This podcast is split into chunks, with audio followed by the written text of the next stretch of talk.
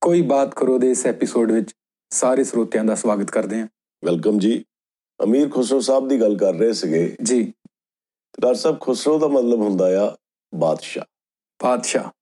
ਵਾਹ ਢਿੱਲੋਂ ਸਾਹਿਬ ਮੈਂ ਵੀ ਅੱਜ ਇੱਕ ਬਾਦਸ਼ਾਹ ਦੀ ਗੱਲ ਕਰਨਾ ਚਾਹੁੰਦਾ ਜੀ ਜੀ ਬਾਦਸ਼ਾਹ ਬਿਰਹੋਂ ਦਾ ਸੁਲਤਾਨ ਸਾਡੇ ਵਿਦਿਆਰਥੀ ਇਹ ਕਹਿੰਦੇ ਨੇ ਕਿ ਤੁਸੀਂ ਪੰਜਾਬੀ ਦੇ ਕਿਸੇ ਸ਼ਾਇਰ ਬਾਰੇ ਗੱਲ ਕਰੋ ਜੀ ਜੀ ਸੋ ਮੈਂ ਚਾਹੁੰਦਾ ਕਿ ਬਿਰਹੋਂ ਦਾ ਜੋ ਸੁਲਤਾਨ ਆ ਜੋ ਬਿਰਹੋਂ ਦਾ ਬਾਦਸ਼ਾਹ ਸ਼ਿਵ ਕੁਮਾਰ ਬਟਾਲਵੀ ਅੱਜ ਉਹਦੇ ਬਾਰੇ ਕੋਈ ਗੱਲਬਾਤ ਕੀਤੀ ਜਾਵੇ ਸੋ ਡਾਕਟਰ ਸਾਹਿਬ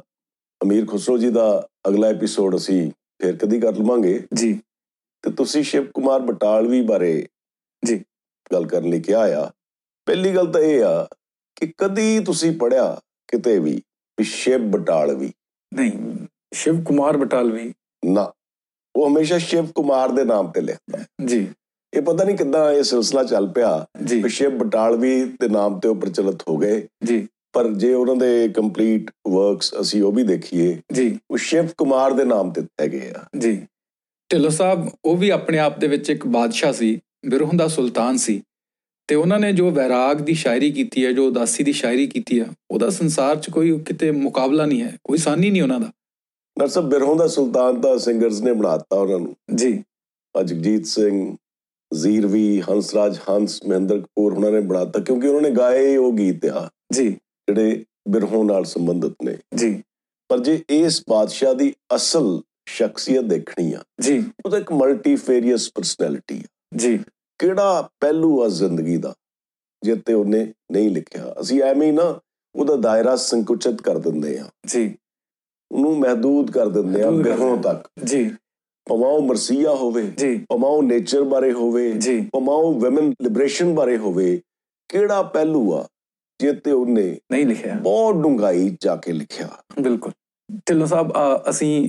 ਇਸ ਗੱਲਬਾਤ ਨੂੰ ਅੱਗੇ ਤੋਰਾਂਗੇ ਉਸ ਤੋਂ ਪਹਿਲਾਂ ਮੇਰੀ ਦਿਲਚਸਪੀ ਇੱਕ ਇਸ ਚੀਜ਼ ਚ ਆ ਕਿ ਤੁਸੀਂ ਜਿਸ ਦੌਰਾਨ ਚੰਡੀਗੜ੍ਹ ਦੇ ਵਿੱਚ ਜਿਸ ਸਮੇਂ ਦੌਰਾਨ ਵੱਡੇ ਹੋ ਰਹੇ ਸੀ ਜੀ। ਉਸ ਸਮੇਂ ਦੌਰਾਨ ਸ਼ਿਪਮਾ ਬਟਾਲਵੀ ਹੋਰੀ ਚੰਡੀਗੜ੍ਹ ਦੇ ਵਿੱਚ ਰਹਿ ਰਹੇ ਸੀ ਜੀ ਜੀ ਸੋ ਐਡਾ ਵੱਡਾ ਨਾਮ ਸੀ ਉਹਨਾਂ ਦਾ ਤੁਹਾਨੂੰ ਕਦੇ ਮੌਕਾ ਮਿਲਿਆ ਉਹਨਾਂ ਨੂੰ ਦੇਖਣ ਦਾ ਜਾਂ ਸੁਣਨ ਦਾ ਬਹੁਤ ਵਾਰ ਕੀ ਬਾਤ ਬਹੁਤ ਵਾਰ ਜੀ ਦੇਖੋ ਸਾਡੇ ਘਰ ਦੇ ਨਾਲ ਦਾ ਜਿਹੜਾ ਘਰ ਆ ਹਾਂਜੀ ਇੱਥੇ Song ਐਂਡ ਡਰਾਮਾ ਡਿਵੀਜ਼ਨ ਦਾ ਆਫਿਸ ਹੁੰਦਾ ਸੀਗਾ ਅੱਛਾ ਜੀ ਤੇ ਸ਼ਿਵ ਅਕਸਰ ਇੱਥੇ ਆਉਂਦੇ ਹੁੰਦੇ ਸੀ ਅਕਸਰ ਕੀ ਬਾਤ ਹੈ ਕਿਉਂਕਿ ਉਹਨਾਂ ਦਾ ਇੱਕ ਰਿਸ਼ਤੇਦਾਰ ਵਰਿੰਦਰ ਤਾਰਾ ਉੱਥੇ ਕੰਮ ਕਰਦੇ ਸੀਗੇ ਜੀ ਉਹਨਾਂ ਨੂੰ ਮਿਲਣ ਲਈ ਉਹ ਅਕਸਰ ਇੱਥੇ ਆਉਂਦੇ ਸੀਗੇ ਜੀ ਤੇ ਅਕਸਰ ਮੈਂ ਉਹਨਾਂ ਨੂੰ ਦੇਖਦਾ ਸੀਗਾ ਪਰ ਮੈਨੂੰ ਨਹੀਂ ਪਤਾ ਸੀ ਵੀ ਇਹ ਸ਼ਿਵ ਬਟਾਲਵੀ ਆ ਬੜੀ ਇੰਪ੍ਰੈਸਿਵ ਪਰਸਨੈਲਿਟੀ ਹੁੰਦੀ ਸੀ ਵੈਰੀ ਹੈਂਡਸਮ ਜੀ ਵੈਰੀ ਹੈਂਡਸਮ ਮੈਨ ਪਰ ਮੈਨੂੰ ਇਹ ਨਹੀਂ ਪਤਾ ਸੀਗਾ ਕਿ ਇਹ ਸ਼ਿਵ ਬਟਾਲਵੀ ਆ ਉਹ ਸਾਨੂੰ ਬਾਅਦ ਚ ਪਤਾ ਲੱਗਿਆ ਕਿ ਇਹ ਕੌਣ ਸ਼ਾਇਰ ਨੇ ਹਾਂ ਪਰ ਮੈਨੂੰ ਇਹ ਸ਼ਰਫ ਹਾਸਲ ਆ ਕਿ ਮੈਂ ਦਰਸ਼ਨ ਦਿਦਾਰੇ ਕੀਤੇ ਆ ਉਹਨਾਂ ਦੇ ਢਿੱਲੋਂ ਸਾਹਿਬ ਤੁਸੀਂ ਐਡੀ ਵੱਡੀ ਸ਼ਖਸੀਅਤ ਨੂੰ ਤੁਹਾਨੂੰ ਦੇਖਣ ਦਾ ਮੌਕਾ ਮਿਲਿਆ ਜੀ। ਕੋਈ ਇੱਕ ਐਸਾ ਪ੍ਰਭਾਵ ਜਿਹੜਾ ਅੱਜ ਵੀ ਤੁਹਾਨੂੰ ਯਾਦ ਹੋਵੇ ਉਹਨਾਂ ਦਾ ਉਹਨੇ ਦੀ ਦਿੱਖ ਦਾ ਜਿਸ ਦੌਰ 'ਚ ਮੈਂ ਦੇਖਿਆ ਸੀ ਮੈਨੂੰ ਲੱਗਦਾ ਸੀਗਾ ਕਿ ਇੱਕ ਸਾਇਆ ਆ ਕੋਈ ਗੱਲਬਾਤ ਨਹੀਂ ਜੀ ਥੋੜਾ ਜਿਹਾ ਚਿਹਰੇ ਤੇ ਜ਼ਰਦੀ ਜੀ ਆਪਣੀ ਦੁਨੀਆ 'ਚ ਇੱਕ ਵਸਦਾ ਇਨਸਾਨ ਹੈ ਜਿਹਨੇ ਆਪਣੇ ਲਈ ਆਪਣੀ ਇੱਕ ਆਪ ਹੀ ਦੁਨੀਆ ਕ੍ਰੀਏਟ ਕੀਤੀ ਹੋਆ ਜੀ ਉਸ ਕਿਸਮ ਦਾ ਪ੍ਰਭਾਵ ਪੈਂਦਾ ਸੀਗਾ ਜੀ ਢਿੱਲੋਂ ਸਾਹਿਬ ਅ, ਸ਼ਿਵ ਕੁਮਾਰ ਬਟਾਲਵੀ ਹੋਰਾਂ ਦੀ ਜੋ ਮਕਬੂਲੀਅਤ ਆ ਜੀ ਉਹ ਤਾਂ ਉਹਨਾਂ ਦੇ ਬਿਰਹਾ ਕਰਕੇ ਹੀ ਹੈ ਪੂਰੀ ਦੁਨੀਆ 'ਚ ਡਾਕਟਰ ਸਾਹਿਬ ਬਿਰਹਾ ਇੱਕ ਐਸਪੈਕਟ ਆ ਜੀ ਪਰ ਜ਼ਿੰਦਗੀ ਦੇ ਹੋਰ ਬੜੇ ਪਹਿਲੂ ਨੇ ਜਿਨ੍ਹਾਂ ਤੇ ਸ਼ਿਵਨਾ ਨੇ ਲਿਖਿਆ ਹੋਇਆ ਜੀ ਸ਼ਾਇਦ ਅਸੀਂ ਸ਼ਿਵ ਨੂੰ ਪੜ੍ਹਦੇ ਨਹੀਂ ਆ ਜੀ। ਸਿਰਫ ਜਿਹੜੇ ਗਾਇਕਾਂ ਨੇ ਗੀਤ ਗਾਤੇ ਆ ਅਸੀਂ ਉਹਨਾਂ ਤੱਕ ਹੀ ਸਾਡਾ ਜਿਹੜਾ ਸ਼ਿਵ ਦੇ ਬਾਰੇ ਜਿਹੜਾ ਨੌਲੇਜ ਆ ਉਹ ਮਹਦੂਦ ਰਹਿ ਜਾਂਦਾ ਆ ਜੀ ਫੋਰ ਐਗਜ਼ਾਮਪਲ ਜੇ ਆਪਾਂ ਕੰਪਲੀਟ ਵਰਕਸ ਲਈਏ ਸ਼ਿਵ ਕੁਮਾਰ ਦੇ ਜੀ ਤੇ ਡਾਕਟਰ ਮਨਮੋਹਨ ਸਿੰਘ ਨੇ ਹਾਂਜੀ ਆਈਐਸ ਆਫੀਸਰ ਸੀਗੇ ਜੀ। ਜਿਹੜਾ ਇੰਟਰੋਡਕਸ਼ਨ ਉਹਨਾਂ ਨੇ ਲਿਖੀ ਹੈ ਇਹਦੇ ਵਿੱਚ ਹਾਂਜੀ ਤੇ ਉਹਦੇ ਵਿੱਚ ਉਹ ਜ਼ਿਕਰ ਕਰਦੇ ਆ ਲੂਣਾ ਬਾਰੇ ਜੀ ਡਾਕਟਰ ਸਾਹਿਬ ਜੀ ਡਾਕਟਰ ਮਨਮੋਹਨ ਸਿੰਘ ਲਿਖਦੇ ਨੇ ਮੈਂ ਪੜ੍ਹ ਦਿੰਦਾ ਆ ਜੀ ਸ਼ਿਵ ਇੱਕ ਲੰਮੀ ਕਵਿਤਾ ਕੰਡਿਆਲੀ ਥੋਰ ਦੀ ਗਾਉਂਦਾ ਹੈ ਕਿ ਥੋਰ ਵੀ ਇਤਨੀ ਸੁੰਦਰ ਹੋ ਸਕਦੀ ਹੈ ਕੰਡਿਆਲੀ ਥੋਰ ਜਿਹੜੀ ਮਿੱਟੀ ਨਾਲ ਲਿਬੜੀ ਹੈ ਤੇ ਟੋਬੇ ਦੇ ਆਲੇ ਦੁਆਲੇ ਉੱਗੀ ਥੋਰ ਜਿਸ ਨੂੰ ਕਿਸੇ ਬੀਜਿਆ ਨਹੀਂ ਸਿੰਜਿਆ ਨਹੀਂ ਪਰ ਜਦੋਂ ਤੋਂ ਵਕਤ ਸ਼ੁਰੂ ਹੋਇਆ ਇਸ ਥੋਰ ਦੇ ਮੱਥੇ ਗਰਦ ਦੇ ਸੋਗ ਹਾਰ ਪਏ ਹਨ ਸ਼ਿਵ ਨੇ ਉਸ ਥੋਰ ਨੂੰ ਕੰਡਿਆਂ ਦਾ ਤਾਜ ਪਹਿਨਾਇਆ ਉਹ ਮਿੱਟੀ ਜਿਸ ਨੂੰ ਸਦਾ ਡੰਗਰਾਂ ਨੇ ਖੁਰਾਂ ਹੇਠ ਮਧੋਲਿਆ ਇਸ ਥੋਰ ਨੂੰ ਉਸ ਮਿੱਟੀ ਦੀ ਸਲਤਨਤ ਦਿੱਤੀ ਧੁੰਦਲੇ ਡੰਗਰ ਮਿੱਟੀ ਉਡਾਉਂਦੇ ਸ਼ਾਮਾਂ ਨੂੰ ਘਰ ਆਉਂਦੇ ਅੱਜ ਥੋਰ ਦਾ ਸਿਰ ਉਹਨਾਂ ਡੰਗਰਾਂ ਸਾਹਮਣੇ ਨੀਵਾ ਨਹੀਂ ਅੱਜ ਸ਼ਿਵ ਦੀ ਕੰਡਿਆਲੀ ਥੋਰ ਕਿਸੇ ਦਾ ਫੁੱਲ ਹੈ ਕੰਡਿਆਲੀ ਥੋਰ ਦੇ ਸਦੀਵੀ ਬਿਰਹਾ ਨੇ ਹਵਾ ਨੂੰ ਡੰਗ ਮਾਰਿਆ ਇੱਕ ਸੁਨ ਵਿੱਚ ਉਹ ਗਾ ਕੇ ਬੈਠ ਜਾਂਦਾ ਹੈ ਕਿਸ ਤਰ੍ਹਾਂ ਇੱਕ ਕਵੀ ਕੰਡਿਆਲੀ ਥੋਰ ਹਾਰੀ ਹੋਈ ਥੋਰ ਨੂੰ ਅਪਣਾਉਂਦਾ ਹੈ ਪਰ ਕੀ ਕੋਈ ਅਜਿਹਾ ਕਾਜ ਦੁਨੀਆ ਵਿੱਚ ਹੈ ਜਿਸ ਨੂੰ ਕਵੀ ਸਿਰ ਮੱਥੇ ਲਾ ਕੇ ਜਿੱਤ ਨਹੀਂ ਬਖਸ਼ ਸਕਦਾ ਹਾਰਾਂ ਜਿੱਤਾਂ ਦਾ ਕਵੀਆਂ ਦੀਆਂ ਰਚਨਾਵਾਂ ਵਿੱਚ ਹਨ ਜੰਗ ਦੇ ਮੈਦਾਨ ਵਿੱਚ ਨਹੀਂ ਕੰਡਿਆਲੀ ਥੋਰ ਦੀ ਮਿੱਟੀ ਵਿੱਚੋਂ ਹੀ ਲੂਣਾ ਉੱਭਰਦੀ ਹੈ ਪਹਿਲਾਂ ਇੱਕ ਛੋਟੀ ਕਵਿਤਾ ਵਿੱਚ ਲੂਣਾ ਸਦੀਆਂ ਦੀ ਪਈ ਹੋਈ ਗਰਦ ਝਾੜਦੀ ਉੱਠਦੀ ਹੈ ਤੇ ਥੋਰ ਉਸ ਨੂੰ ਕੰਡਿਆਂ ਦਾ ਤਾਜ ਦੇ ਦਿੰਦੀ ਹੈ ਇੱਕ ਫੁੱਲ ਜੋ ਕੁਮਲਾ ਗਿਆ ਸੀ ਸੁੱਕ ਗਿਆ ਬਾਬਲ ਦੇ ਪਾਪ ਨਾਲ ਉਹ ਪਾਪ ਜਿਸ ਦੀ ਸਜ਼ਾ ਇੱਕ ਕਵੀ ਦੀ ਕਚਹਿਰੀ ਵਿੱਚ ਹੀ ਦਿੱਤੀ ਗਈ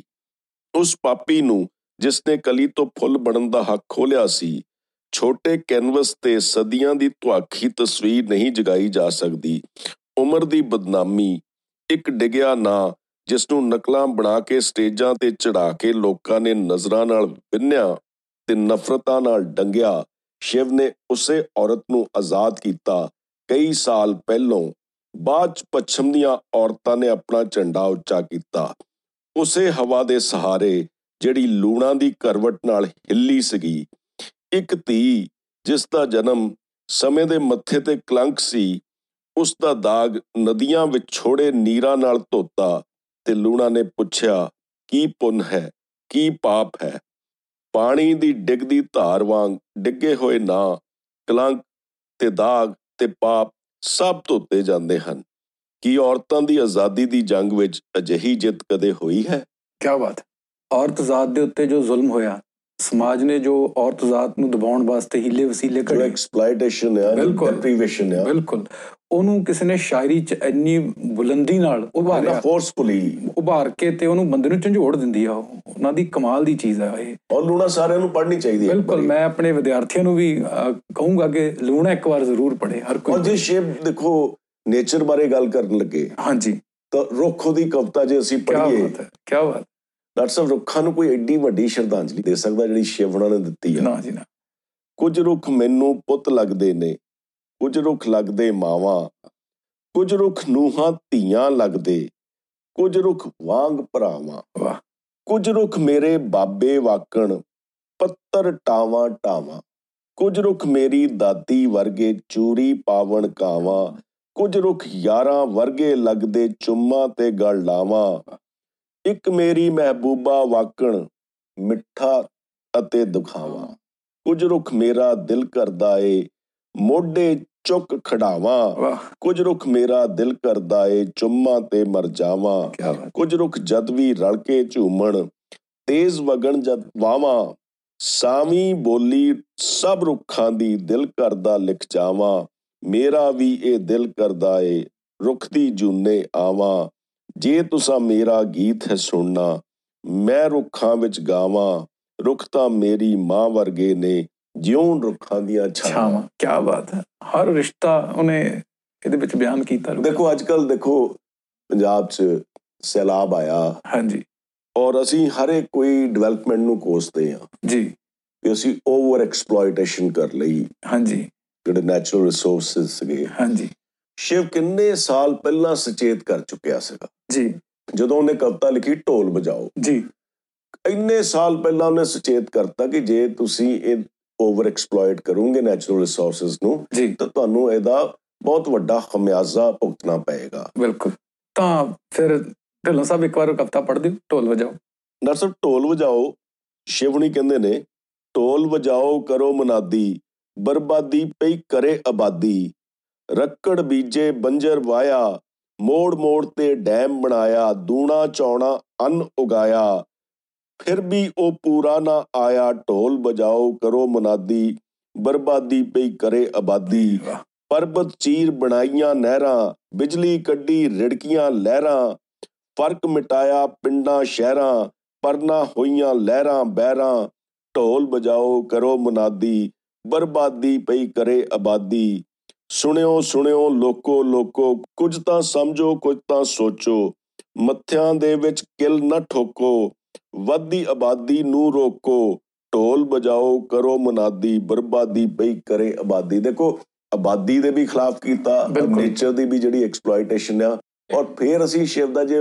ਦਾਇਰਾ ਮਹਦੂਦ ਕਰੀ ਜਾਈਏ ਕਿ ਬਿਰਹੋਂ ਦਾ ਸੁਲਤਾਨ ਆ ਤਾਂ ਉਹਨਾਂ ਜ਼ਿਆਦਤੀ ਹੈ। ਥੋੜੀ ਜੀ ਨਾ ਮੈਨੂੰ ਇਹਦੇ ਨਾਲ ਥੋੜੀ ਜੀ ਮੈਨੂੰ ਤਕਲੀਫ ਹੁੰਦੀ ਆ ਬਿਲਕੁਲ ਔਰ ਜੇ ਸ਼ਿਵ ਮਰਸੀਆ ਲਿਖਦਾ ਆ ਚਾਚਾ ਨਹਿਰੂ ਦੀ ਡੈਥ ਤੇ ਤਾਂ ਉਹ ਲਿਖਦਾ ਆ ਅੱਜ ਅਮਨਾ ਦਾ ਬਾਬਲ ਮੋਇਆ ਧਰਤੀ ਆਈ ਮਕਾਣੇ ਵੀ ਕਦੀ ਧਰਤੀ ਆਈ ਮਕਾਣੇ ਇਹ ਸਿਮਲੀ ਕਿਸ ਨੇ ਯੂਜ਼ ਕੀਤੀ ਆ ਔਰ ਜੇ ਪੰਜਾਬ ਦਾ ਦੂਜਾ ਰੰਗ ਉਹਨੇ ਦਿਖਾਣਾ ਹੋਵੇ ਤਾਂ ਕਾਲੀ ਦਾਤਰੀ ਚੰਨਣ ਦਾ ਦਸਤਾ ਲੱਛੀ ਕੁੜੀ ਵਾਢੀਆਂ ਕਰੇ ਕੀ ਬਾਤ ਹੈ। ਡਾਕਟਰ ਸਾਹਿਬ ਦੇਖੋ ਕੁਝ ਗੱਲਾਂ ਸ਼ਿਵ ਨੇ ਜਿਹੜੀਆਂ ਲਿਖੀਆਂ ਆ ਜੀ ਉਹ ਤਾਂ ਲੱਗਦਾ ਫੋਕ ਟੇਲਸ ਆ ਵਾਹ ਬਿਲਕੁਲ ਜੇ ਆਪਾਂ ਇੱਕ ਮੇਰੀ ਅੱਖ ਕਾਸ਼ਨੀ ਹਾਂਜੀ ਇਹ ਲੱਗਦਾ ਫੋਕਲੋਰ ਆ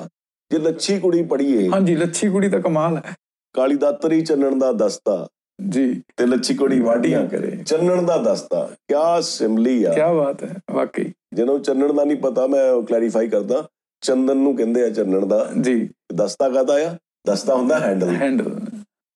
ਢਿੱਲੋਂ ਸਾਹਿਬ ਸ਼ਿਵ ਬਟਾਲਵੀ ਹੋਰਾਂ ਦਾ ਜਿਹੜਾ ਆਮ ਲੋਕਾਂ ਤੱਕ ਆਮ ਆਵਾਮ ਤੱਕ ਕੰਮ ਗਿਆ ਜੀ। ਉਹ ਗਿਆ ਜੋ ਸ- ਅ, ਗਾਇਕਾਂ ਨੇ ਉਹਨਾਂ ਨੂੰ ਗਾਇਆ ਜੀ ਅ, ਜੀ ਜਗਜੀਤ ਸਿੰਘ ਹੋਰਾਂ ਨੇ ਗਾਇਆ ਹੰਸਰਾਜ ਹੰਸ ਨੇ ਗਾਇਆ ਮਹਿੰਦਰ ਕਪੂਰ ਨੇ ਗਾਇਆ ਕਾਫੀ ਸਾਰੇ ਗਾਇਕਾਂ ਨੇ ਗਾਇਆ ਤੇ ਉਹਨਾਂ ਨੇ ਜਿਹੜੀ ਗੀਤਾਂ ਦੀ ਚੋਣ ਕੀਤੀ ਉਹ ਬਿਰਹਾ ਪੁਰਚੇ ਗੀਤ ਸੀ ਉਦਾਸ ਗੀਤ ਸੀ ਤੇ ਉਹਨਾਂ ਦੇ ਵਿੱਚ ਲਿਰਿਕੈਲਿਟੀ ਵੀ ਸੀ ਉਹ ਅਪੀਲ ਕਰਦੇ ਸੀ ਸੁਣੇ ਜਾਂਦੇ ਸੀ ਜੀ ਮ- ਮਜ਼ਾ ਆਉਂਦਾ ਸੀ ਜੀ। ਪਰ ਸ਼ਿਵ ਮਹਿਜ਼ ਉਹ ਉਦਾਸ ਗੀਤਾਂ ਤੱਕ ਸੀਮਤ ਨਹੀਂ ਹੈਗਾ ਉਹਦੀ ਜੋ ਉਹ ਸ਼ਾਇਦ ਬਹੁਤ ਵਾਸ ਕੈਨਵਸ ਬਹੁਤ ਬਹੁਤ ਵਾਸਟ ਕੈਨਵਸ ਆ ਤੇ ਉਹਦੇ ਵਿਸ਼ੇ ਬਹੁਤ ਜ਼ਿਆਦਾ ਫੈਲੇ ਹੋਏ ਨੇ ਕਿ ਜੇਕਰ ਅਸੀਂ ਸ਼ਿਵ ਨੂੰ ਪੂਰਾ ਸਮਝਣਾ ਤਾਂ ਉਹਦੀ ਸ਼ਾਇਰੀ ਦਾ ਜੇ ਲੁਤਫ ਲੈਣਾ ਤਾਂ ਸਾਨੂੰ ਸ਼ਿਵ ਨੂੰ ਮੁਕੰਮਲ ਪੜ੍ਹਨਾ ਚਾਹੀਦਾ ਸਿਰਫ ਗੀਤਾਂ ਦੇ ਸੁਣਨ ਤੋਂ ਵੀ ਅਗਾਹ ਸ਼ਿਵ ਬਹੁਤ ਜ਼ਿਆਦਾ ਕੁਝ ਹੈਗਾ ਸ਼ਿਵ ਬਹੁਤ ਡੂੰਘਾ ਆ ਜੀ ਬਿਲਕੁਲ ਆਰਤੀ ਇੱਕ ਨਜ਼ਮ ਆ ਸ਼ਿਵ ਦੀ ਜੀ ਡਾਕਟਰ ਸਾਹਿਬ ਇਸ ਤੋਂ ਵਧੀਆ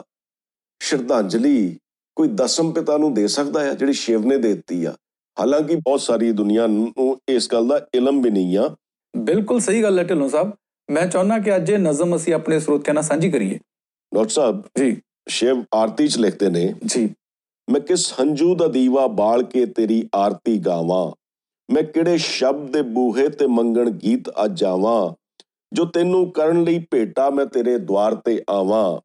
ਮੇਰਾ ਕੋਈ ਗੀਤ ਨਹੀਂ ਐਸਾ ਜੋ ਤੇਰੇ ਮੇਚ ਆ ਜਾਵੇ ਭਰੇ ਬਾਜ਼ਾਰ ਵਿੱਚ ਜਾ ਕੇ ਜੋ ਆਪਣਾ ਸਿਰ ਕਟਾ ਆਵੇ ਜੋ ਆਪਣੇ ਸੁਹਲ ਛਿੰਦੇ ਬੋਲ ਨੀਹਾਂ ਵਿੱਚ ਨਾ ਆਵੇ ਤਿਹਾਏ ਸ਼ਬਦ ਨੂੰ ਤਲਵਾਰ ਦਾ ਪਾਣੀ ਪਿਆ ਆਵੇ ਜੋ ਲੁੱਟ ਜਾਵੇ ਤੇ ਮੁੜ ਵੀ ਯਾਰੜੇ ਦੇ ਸਥਰੀ ਗਾਵੇ ਵਾਹ ਕੀ ਬਾਤ ਹੈ ਸਾਰਾ ਸੀਨ ਕ੍ਰੀਏਟ ਕ੍ਰੀਏਟ ਕਰਤਾ ਕੀਤਾ ਜੋ ਲੁੱਟ ਜਾਵੇ ਤੇ ਮੁੜ ਵੀ ਯਾਰੜੇ ਦੇ ਸਥਰੀ ਗਾਵੇ ਚਿੜੀ ਦੇ ਖੰਭ ਦੀ ਲਲਕਾਰ ਸੌ ਬਾਜਾਂ ਨੂੰ ਖਾ ਜਾਵੇ ਮੈਂ ਕਿੰਜ ਤਲਵਾਰ ਦੀ ਗਾਨੀ ਅੱਜ ਆਪਣੇ ਗੀਤ ਗਲ ਪਾਵਾਂ ਮੇਰਾ ਹਰ ਗੀਤ ਬੁਜ਼ਦਿਲ ਹੈ ਮੈਂ ਕਿਹੜਾ ਗੀਤ ਅੱਜ ਗਾਵਾਂ ਮੈਂ ਕਿਹੜੇ ਬੋਲ ਦੀ ਭੇਟਾ ਲੈ ਤੇਰੇ ਦਵਾਰ ਤੇ ਆਵਾਂ ਮੇਰੇ ਗੀਤਾਂ ਦੀ ਮਹਿਫਿਲ ਚੋਂ ਕੋਈ ਉਹ ਗੀਤ ਨਹੀਂ ਲੱਭਦਾ ਜੋ ਤੇਰੇ ਸੀਸ ਮੰਗਣ ਤੇ ਤੇਰੇ ਸਾਵੇਂ ਖੜਾ ਹੋਵੇ ਜੋ ਮੈਲੇ ਹੋ ਚੁੱਕੇ ਲੋਹੇ ਨੂੰ ਆਪਣੇ ਖੂਨ ਵਿੱਚ ਧੋਵੇ ਕਿ ਜਿਸ ਦੀ ਮੌਤ ਪਿੱਛੋਂ ਉਸ ਨੂੰ ਕੋਈ ਸ਼ਬਦ ਨਾ ਰੋਵੇ ਕਿ ਜਿਸ ਨੂੰ ਪੀੜ ਤਾਂ ਕੀ ਪੀੜ ਦਾ ਅਹਿਸਾਸ ਨਾ ਛੋਵੇ ਜੋ ਲੋਹਾ ਪੀ ਸਕੇ ਉਹ ਗੀਤ ਕਿੱਥੋਂ ਲੈ ਕੇ ਮੈਂ ਆਵਾਂ ਮੈਂ ਆਪਣੀ ਪੀੜ ਦੇ ਅਹਿਸਾਸ ਕੋਲੋਂ ਦੂਰ ਕਿੰ ਜਾਵਾਂ ਕੀ ਬਾਤ ਸ਼ਿਵ ਅੱਗੇ ਲਿਖਦੇ ਨੇ ਜੀ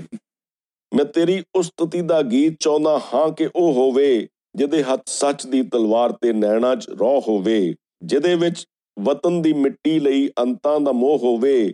ਜਿਹਦੇ ਵਿੱਚ ਲਹੂ ਤੇਰੀ ਦੀ ਰਲੀ ਲਾਲੀ ਦੀ ਲੋ ਹੋਵੇ ਮੈਂ ਆਪਣੇ ਲਹੂ ਦਾ ਕਿਸੇ ਗੀਤ ਨੂੰ ਟਿੱਕਾ ਕਿਵੇਂ ਲਾਵਾਂ ਮੈਂ ਬੁਜ਼ਦਿਲ ਗੀਤ ਲੈ ਕੇ ਇਸ ਤਰ੍ਹਾਂ ਤੇਰੇ ਦਵਾਰ ਤੇ ਆਵਾਂ ਕੀ ਬਾਤ ਹੈ ਕੀ ਬਾਤ ਹੈ। ਮੈਂ ਚਾਹੁੰਦਾ ਇਸ ਤੋਂ ਪਹਿਲਾਂ